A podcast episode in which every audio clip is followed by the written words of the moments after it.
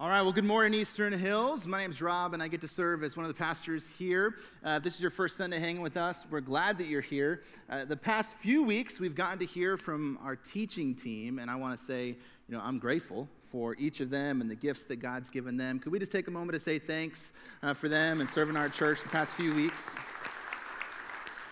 Now, we've entitled this series uh, Summer Mixtape because before there were playlists, there were mixtapes. You would put together collections of songs that were maybe meaningful to you. And so uh, throughout this summer, we've put together our own mixtape of messages that God placed on our pastoral staff's heart uh, to share with you all. Now, when it comes to music, you know, before um, I was a follower of Jesus growing up in uh, the 90s, I didn't have anybody at home that introduced me the likes of Amy Grant or Michael W. Smith. You know, our God is an awesome God, He reigns. So I was actually left to my own vices, and the genre of music that I listened to in my high school years was hip hop. In fact, um, it was fun fact: my sound system probably cost more than the car itself in high school because the goal my senior year, as we exited the school parking lot, was to try to rattle as many windows on the school building as possible. But if I were to make a mixtape, if I were to go back to uh, 1990, uh, again, didn't grow up in a house where people were following Jesus, but we would go to this place called Ambets. It's a pizza place on Friday nights, and there was a jukebox. And so my, my parents would give us quarters, and I would go to the dance floor and I would put in a quarter and I would play Hammer Time by, you know, You Can't Touch This, MC Hammer. But I would also uh, play the likes of uh, Vanilla Ice as well and Ice Ice Baby right here. If you go back in time, this was an error. Let's not repeat this ever again. Uh, thank you that that has come and gone. But he was actually sued for plagiarizing this song right here. If you remember this song, it was samples of the, the band Queen, uh, Under Pressure. And so David Bowie and Queen got together and they sued the great Vanilla Ice for claiming something to be true and original, and it was not. It's a problem today, and it was a problem in the early church, specifically when it came to the gospel. There were those that were claiming something to be true, original, but in fact, it was not. So today, my simple goal is to help us better understand the gospel by unpacking what the gospel is not. And to do so, we're going to go to the New Testament book, Galatians chapter 1, uh, looking at verses 6 through 9. So if you have your Bible, you can turn there now, or you can fire up the Bible app on your smartphone. All right. So Paul writes, he says, I am astonished that you are so quickly deserting the one who called you to live in the grace of Christ and are turning to a different gospel, which is really no gospel at all. Evidently, some people are throwing you into confusion and are trying to pervert the gospel of Christ. But even if we or an angel from heaven should preach a gospel other than the one we preach to you, let them be under God's curse. As we've already said, so now I say again if anybody is preaching to you a gospel other than the one you accepted, let them be under God's curse. I want to invite you to join me in prayer before we study God's word. Lord, we're grateful for your word and truth. We do believe that it's alive, it's living, it's active. It's the thing that shapes us and makes us more like your son, Jesus. So this morning, help my words to be clear so that you can be glorified. And would you challenge us in our hearts and our soul and our minds to consider what our steps are to follow after you? And we pray, to, pray these things in the power of your Son, Christ Jesus' name. Amen. We're going to start right in at verse 6. So Paul says, that he is astonished. He says, I'm astonished that you're so quickly deserting the one who called you to live the grace of Christ. Now, unlike Paul's other letters, if you go through the New Testament and you read some of the letters by the Apostle Paul, you'll see that his greetings change. And for the most part, they're positive a prayer, a personal note, or praise, or, or thanksgiving. But this one, Paul comes out of the gate reminding his audience of who he is Allow me to reintroduce myself. Let me be reacquainted with you. And he comes out rather hot. You can tell that the tone in Paul's writings is different in this letter compared to the other ones. And so, if you've ever been a part of a group text thread before, where maybe there's exclamation points and emojis, and all of a sudden all of that goes away, and it's like, hmm, the tone of this conversation has changed. And so it is with this letter from Paul to the Galatian church. And so he says that he's astonished that they're so quickly deserting. So, timeline wise, it's halfway through the first century, and this is the early stages of the apostles' ministry. So, you would think, hey, maybe some time would go by before distortion of the gospel would settle in. Not so. So, a group offenders, Judaizers, they come in, they believe in the same Jesus, that Jesus is Savior, but they also believed that to follow after Jesus, you needed to be circumcised literally and physically. These are not the guys that you want running the baptism class on a Sunday morning. Just gonna let that sit for a moment. But beyond circumcision, it was also Mosaic Sabbath. It was rites, it was rituals, all of that plus the grace and mercy of Jesus. So they're quickly deserting the one who had called them to live in this grace and are turning to this different gospel, which Paul highlights is no gospel at all. It's a different gospel, one of another kind, which is no gospel at all. So, Paul's astonishment is not connected to the fact that we have an enemy, an adversary, that literally seeks to devour and divide the church, to get Christian upon Christian, like tearing each other to threads, shooting themselves in the foot. Like, that's a possibility. That's a reality that we face in following after Jesus. But in this case, what Paul's so fired up about is that someone would grab hold of something that is not true and claim it to be true. So, Paul says, evidently, some people, today's one of those fun clicker days, so you guys are in for an adventure. All right. Evidently, some people are throwing you into confusion and are trying to pervert the gospel of Christ. Well, who are these some people? Well, again, it's the group known as the Judaizers, but to be clear, they're coming from the church in Jerusalem. So James, the brother of Jesus, is the head of the church at the time. Uh, he's you know, following the way of Jesus. He has an authority as a follower of Jesus, as one who has been set apart for the purposes of spreading and helping other people know who Jesus is. And so they come with the right credentials. The Galatians are like, hey, come right in. Growing up, when I would watch movies, I discovered that if you ever like want to break into somebody's house, just dress up like the cable guy, because apparently, if you're the cable guy and you show up to someone's house, they'll welcome anybody in. Just it's a safe place to be. And so these guys show up with the right credentials, but the wrong gospel. Like, oh yeah, we're from Jerusalem. Like we're we're on the same team. Quick sidebar. When it comes to leadership in the church, qualifications matter. So in the sports world, we elect captains, and then we put this clever little C on a jersey, and we say, hey, this is a person of influence. They've been elected by the team. They're set apart. Follow them, do what they do. So in the church world, we have elders. They're set apart. Follow them. They, they submit to the authority of God's word. There's some specific qualifications. But it's not just elders, it's leaders. Those that say, I lead a small group, qualifications matter. Those that teach a class and say, I'm going to teach the authority of God's word, qualifications matter. Those that serve on staff, qualifications matter. Those that have the title of pastor, qualifications matter because the moment that leadership goes astray, a church implodes.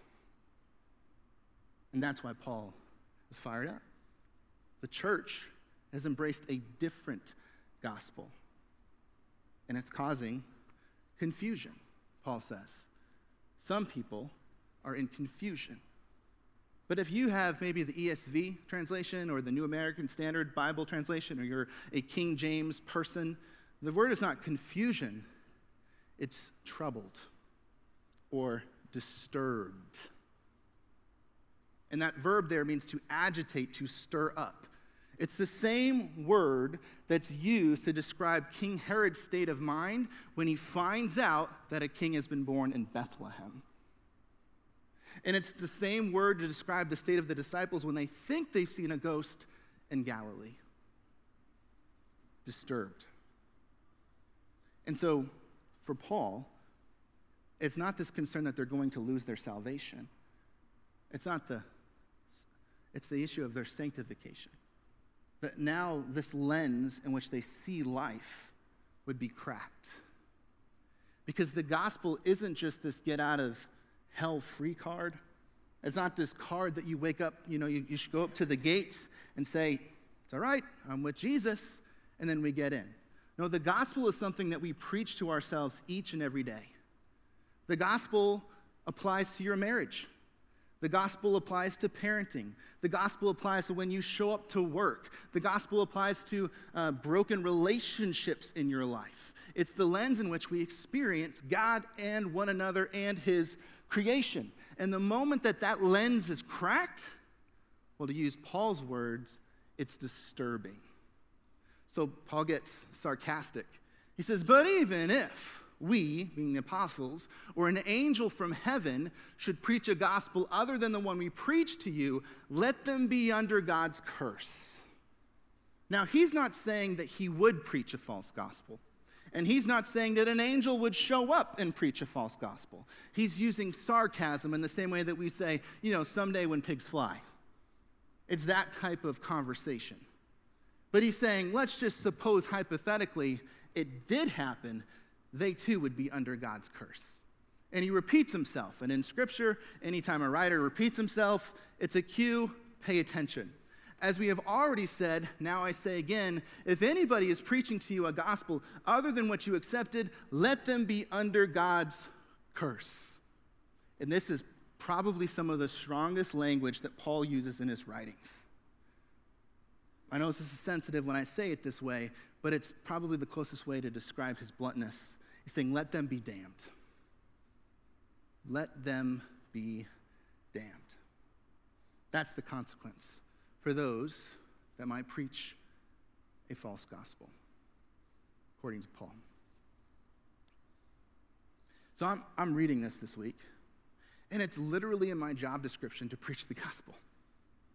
And so there's some weight that comes from reading this like the pressure to come up to communicate clearly and confidently in the power of the gospel and to get it right so that people have the lens in which they see God and Jesus and they move forward following after him. Because to get it wrong is to cause a church to implode.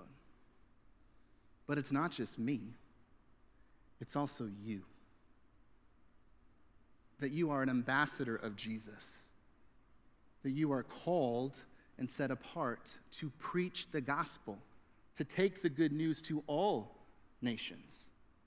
So it's just as important for you to be clear in being able to articulate what the gospel is and what the gospel is not. I mean, to think if you leave here today and you're at the gas station and someone were to ask you, Tell me about the hope that you have in Jesus, are you prepared to respond? Do you feel equipped? Help me understand the gospel of Jesus. Would you be able to lead them through a conversation? And are you confident that you would be clear and that it's the one true gospel?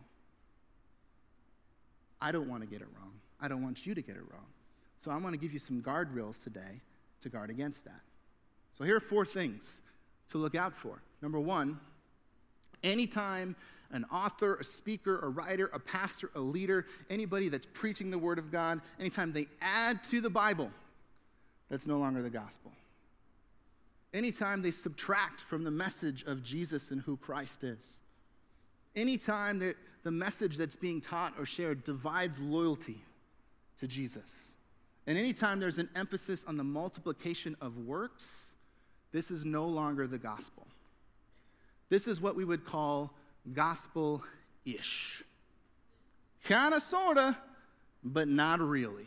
It's like, I'm going to be there on 7 o'clock ish, or that's a bluish. Nope, doesn't work that way with the gospel. It either is the gospel or it is not the gospel. How many of you grew up going to Sunday school and youth group with hand motions? Remember you learned songs? There was a lot more hands up first service. Let's do me a favor, just put up both hands. Just want to make sure that you got a pulse, we're breathing. All right, good. All right, here we go, second service. We're going to do some hand motions. Because believe it or not, those motions that we would sing in those songs, it helped us internalize the message that we were singing. And so today, I've got some hand motions that I want us to internalize so that when you're sitting at the stop sign or you're in traffic around town, you can stop and remember, what was he talking about? Gospel-ish, and I don't want to embrace the false gospel. You can do these simple hand motions, all right? So, adds to the Bible is this, just a plus sign. Anytime we add to the Bible, not the gospel, all right? Anytime we subtract from Jesus, there we go, subtract. Anytime we divide loyalties, some of you are too prideful to do this right now. We'll talk after church, it'll be all right. Gospel ish uh, multiplies works just like this. Good. So, your turn. Let's see if you caught on. Adds to the Bible. You got it. Subtracts from Jesus. You got it. Divides loyalties.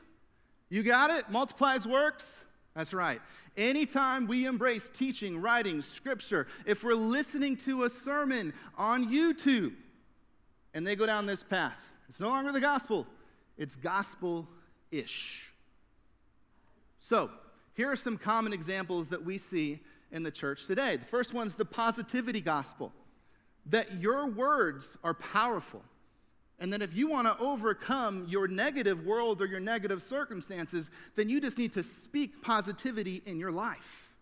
And the more positive you are about the potential of what could be, the more that you can have control over your circumstances. The problem with this gospel is that it assumes that you're in the ability to make your circumstances both good or bad, so that if you're experiencing life in a negative way and your life isn't where you'd like it to be, then you're at fault because you haven't spoken positivity into your life. That's a false gospel. I know that no amount of positive thinking is going to move the Red Sox into the first place in the AL East. It's just not going to happen. And if I say, I think I can, I think I can, the fro I had in my early 20s, it's not coming back. At the same time, positive thinking is not going to heal your marriage. Positive thinking is not going to help you raise your children. Positivity is not going to help you reconcile those relationships that are dysfunctional in your life. All the positivity gospel is, is a cheap substitute for the true gospel and what the gospel provides, and that is. You see, the message that Paul preached, the gospel that he preached to the church in uh, the Galatian churches, would have been the same gospel he would have preached to the Corinthian church. And Paul so clearly spells it out in his letter to the church of Corinth in 1 Corinthians chapter 15 when he says this. Here we go, Tyler. Help me out. I need an assist. There we go. Now, oh, back up. Now, brothers and sisters, I want to remind you of the gospel I preached to you, which you received and on which you have taken your stand. Notice this. By this gospel, you are what? What's this word here? Saved. If you hold firmly to the word I preached to you, otherwise you have believed in vain. So, even in the Corinthian church, there was some ish. And so Paul clears out. He, he, says, Listen, for what I received, I passed on to you as of first importance that, first of all, Christ died for our sins. That the reality is, is that God's standard is holy, holiness and righteousness, and that every single human that walks the earth, besides Christ who came as man, we fall short of that standard. And so the only way to reconcile this relationship that is broken because of sin is for the Messiah to come, for Christ to come, for him to be buried and raised from the dead. That he was raised on the third day according to the scriptures. And if you're here today and you're a skeptic, and you're thinking, I would expect a pastor to say all of those things, my invitation for you is to lean into what he says next, because it's just as important. It says this, and that he appeared to Cephas and then to the 12. And after that, he appeared to more than 500 of the brothers and sisters at the same time. In today's day and age, anytime something significant happens, what do people do? They get out their phone, little selfie shot. Jesus is risen. It would be all over social media. This would be a big deal. And Paul says, and if you don't believe me, go and talk to the people that saw it happen because they're still breathing, some of them. Then he appeared to James. What would it take the brother of Jesus to believe that he was God? Well, the resurrection. Then to all the apostles, and last of all, he appeared to Paul, because for Paul was Paul, he was Saul, and he was a murderer of Christians. What did it take him to be redirected? The resurrection of Jesus. You see, evidence for hope is the empty tomb. So, where the positivity gospel says victory is coming, the gospel of Jesus says victory is already here because the grave is empty and he is risen. He is risen indeed. Here's the second false gospel in our culture today it's sneaky. Perception is greater than precision. Perception is how we perceive things to be true. It's based on our feelings, it's based on our circumstances, maybe based on our background or education or upbringing. This lie says that how I'm experiencing reality is greater than what reality is. Our feelings and how God has wired us emotionally incredibly important. They serve as an alarm. Pay attention to this. But precision, facts, truth, just as important. More and more, the true north for people and how they not only experience life, but how they experience God and Jesus is perception. This is how I perceive God to be, rather than doing the hard work and also aiming for precision, truth, facts, history. If we're only about our feelings, then we'll lead when we're all only about our feelings, that'll lead to instability in our life. And if all we're out about is facts and truth, that'll lead to stoicism in our life. But the gospel embraces both feelings and facts.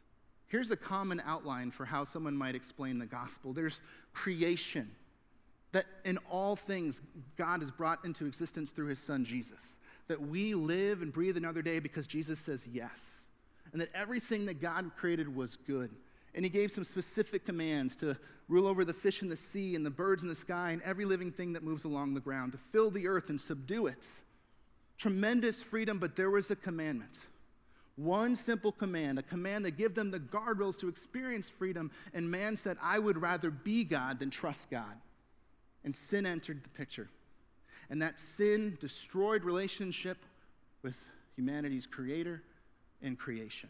And so all the Old Testament now points to the arrival of the Messiah, one who would bring redemption, as Paul said, that he too would have to be killed, put to death, and risen from the dead, so that every person that would place their faith in Christ would become new creations, transformed from the inside out. Those are the facts.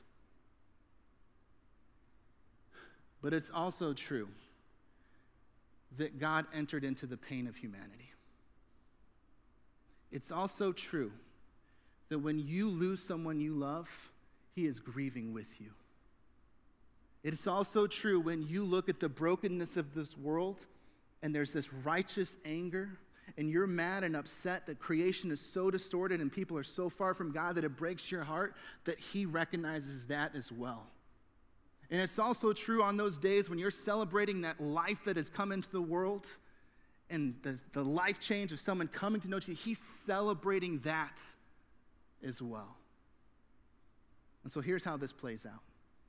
In those moments when you experience trauma and pain, and your heart is telling you that God is absent and distant, the gospel is reminding you that he is ever present that He is with us always.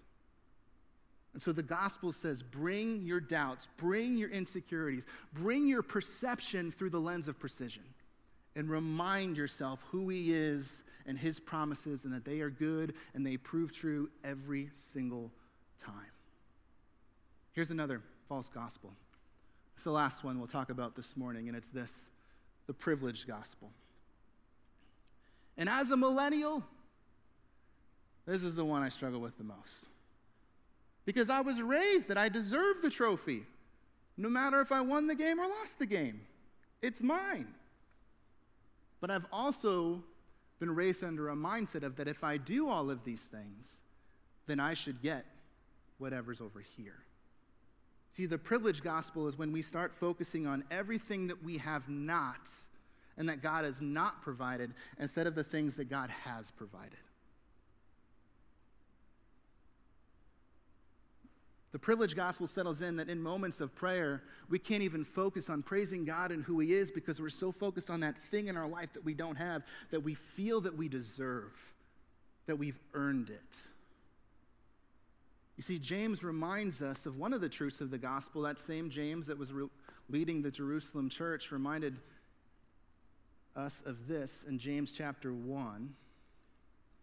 Tyler, give me an assist, brother. There we go. Every good and perfect gift is from above, coming down from the Father of the heavenly lights, who does not change like shifting shadows. He chose to give us birth through the word of truth, that we might be a kind of first fruits of all he created. See, the problem is not the presence of good gifts in your life, the problem is the absence of gratitude. You cannot be privileged and grateful at the same time. And so here's how I've seen this false gospel play out in my life. And I hope this helps you. God, I'm doing everything you've told me to do. I followed your call. I'm preaching the word. I'm in the word. I'm fasting. I'm giving sacrificially. I've got relationships with people that know Jesus. I've got relationships with people that don't know Jesus. I've checked off all of the boxes. Help me to see why this isn't different. In fact, I demand that it's different because I deserve it. Sounds like, hey, God, I'm, I'm following you. I've done everything right. Why am I still single? Why is my marriage still on the rocks? Why have we not been able to have children? Why am I still sick? I've checked all the boxes. I'm knocking, I'm seeking, I'm asking, and it's not being delivered. That's the entitlement gospel. See, the gospel is that the wages of sin is death. And the moment that we embrace the entitlement gospel, we come to God like He's a boss. And we're about our wages. Where's my check? I've done everything. But the gospel says the wages of sin is death, but the gift, the hope that we have, the gift that God has given us is eternal life. That is the perfect and good gift. So the gospel says that we all deserve less than we have. But in Christ, we have more than we could ever dream, hope, or imagine. And so, as a church this year, what we've done is we've adopted something called the New City Catechism. So, if you're new with us and you're thinking, why are they using this word catechism? This is kind of old school. Well, for years, the early church would use catechisms to help people understand theology. And you would memorize, you know, before we had playlists and mixtapes that helped you learn things. I mean, that's why we should sing songs of worship because they help us internalize truths about who God is. But there was catechisms. And you would recite these to help your thinking be alignment, be in alignment with God. And so the New City Catechism is similar. There's a question, there's an answer, there's a scripture, and a prayer. And this week's catechism ties in with what we're talking about. Because the question in this week's catechism is this What? The suspense is killing everybody. Tyler, help us out. What is faith in Christ? Faith in Jesus Christ is acknowledging the truth of everything that God has revealed in His Word, trusting in Him, and also receiving and resting on Him alone for salvation as He is offered to us in the gospel. And in that same letter where Paul came hot and was worried about a false gospel, just a couple of verses later in chapter 2, Paul reminded his audience and his readers of how significant the gospel is and what it starts to look like when we've truly embraced the true gospel. He says, I've been crucified with Christ, and it is no longer I who live, but Christ lives in me. And the life I now live in the flesh, I live by faith in the Son of God who loved me and gave himself up for me. And so, if you're here today and you're still wrestling with where you're at with Jesus, we're glad that you're here. But if the Spirit is moving in your life, where you're ready to turn and transfer your allegiance to King Jesus, I would ask that you would do that now. that you would not go another day without knowing your Savior. Oftentimes in a church service like this, a pastor might lead you through a prayer. I think it's important to understand that the prayer in itself does not save you. Faith in Christ alone is what saves us. But we do it as a response. We do it as an act of worship, as a declaration saying, I'm following him. And so the prayer in this week's catechism is something that we can all pray, whether you've been following Jesus for a few seconds or for a few years. My invitation is that we would pray it together. Author of our faith, we believe that you are who you say you are. Your word is truth, and it reveals you as our only hope of salvation. We believe your promises, walking by faith, not by sight. Amen. Man, if God's work was dependent upon our response in that prayer, I'd be concerned. But God will accomplish his work with or without us. The truth is, is will we respond to his leading and trust him and following him wherever he leads. So I've asked the band to lead us in one last song today. And it's a song that's popular on Christian radio right now. It's called Run to the Father. And there's some words in that song that say we run to the Father, but the Father is described as a surgeon. The song is My heart needs a surgeon, my soul needs a friend. And so this morning, my invitation to all of us is that we would turn to him as both as a surgeon and as a friend. Because he is loving, he is kind, he is patient, he is gentle, but he also cares about truth and transformation and the sin in our lives that he wants us to deal with. And so there's some questions, and we're going to give you two minutes to quietly pray and reflect on these questions. And if, if you've uh, not heard of this book or read this book before and you're looking for a tool to sharpen up on gospel and what it is and what it is not, this book's called Gospel Fluency. It will help you walk through maybe some false gospels in your life, but also how you might walk through a conversation with someone that doesn't know the gospel. And so here are the questions I'd like us to think about today. As it relates to creation, all of us look at creation and say, you know, why is there something instead of nothing? And so when it comes to you personally, where do you find your identity or sense of purpose? Is it in your career, your achievements, who you are as a mom or a dad, a husband, a wife, your profession? Or is it in Jesus? When it comes to your frustrations, when your head hits the pillow at the end of the day and you're mad and you're angry at the brokenness in the world, and you're, you're having what I would call an Habakkuk moment, and you're crying out, God, why, how, much, how much longer? Why do you continue to forsake me? What's the fundamental problem when it comes to the brokenness of the world? Who or what would you blame? And when it comes to redemption, whom or what am I looking to as my Savior to rescue me? Is it substance? Is it just one more drink? Is it just one more pill? Is it just one more like? One more post? Are you crying out for attention? Notice me, see me. Is it one more relationship? Is it one more spouse? Where are you turning to? And when it comes to true transformation, what is it for you? Principles, philosophy, the latest book, the latest best self help book that the Times has to offer, and or is it Jesus?